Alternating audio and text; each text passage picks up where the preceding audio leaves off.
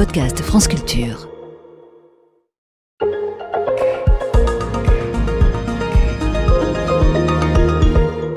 Alors après avoir exploré la diversité dans l'océan et les spécificités de l'océan, voyons ce que l'humain fait de ses ressources marines, ses ressources océaniques. Il pêche depuis toujours. L'humain a pêché depuis des dizaines de milliers d'années. On, a collecté des coquillages, des algues, on a piégé des poissons.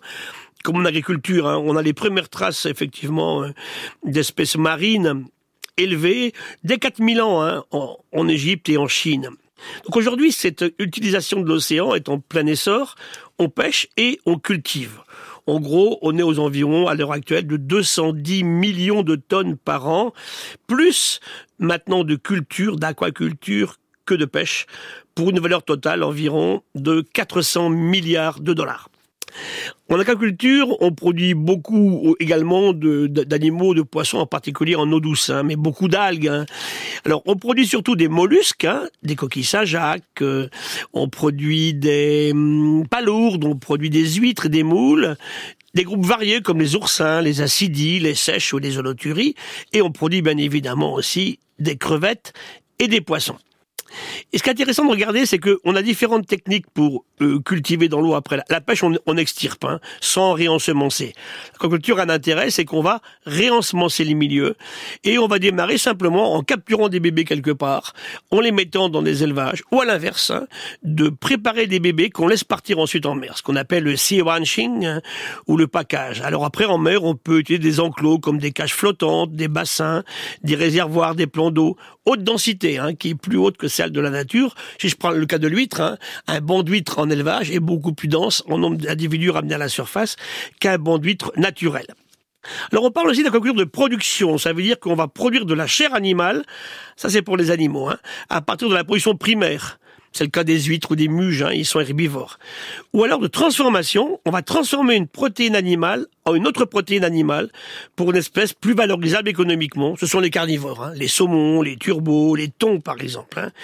Et aujourd'hui, les, les, espèces les plus produites, effectivement, sont parmi les, on a dit les algues en très grande quantité, 95% des algues que l'on consomme sont faites en culture.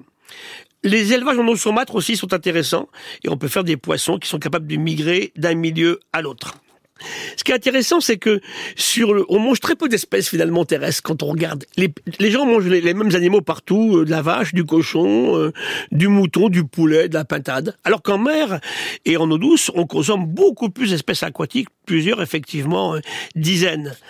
C'est intéressant parce qu'on peut comparer aquaculture et agriculture. Les espèces élevées à différence, ne sont pas des mammifères ou des oiseaux qui ont une température constante. Ça va tout changer. Hein. Et voilà pourquoi on peut se payer ce luxe incroyable, énergétiquement parlant, de produire un carnivore à partir de notre chair parce qu'ils transforment très bien, parce qu'ils n'ont pas une énergie à dépenser pour avoir une température constante. Ils ont la température du milieu dans lequel ils se trouvent.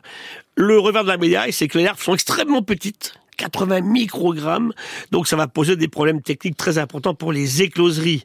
faut voir aussi que dans le milieu aquatique, en gros, si je prends un volume de, de mer en équilibre avec l'air, il contient 30 fois moins d'oxygène hein, que le même volume d'air. Donc c'est vrai que c'est un peu compliqué. Et puis aussi, surtout, c'est la première fois où l'humain se met à élever des espèces carnivores. Hein. On l'avait jamais fait. Et ça, c'est intéressant parce que pourquoi on arrive à le faire hein? Et on voit aussi que l'aquaculture, c'est surtout l'Asie. Hein. La Chine fait pratiquement les deux tiers de la production mondiale avec euh, une longue tradition de culture dans l'eau.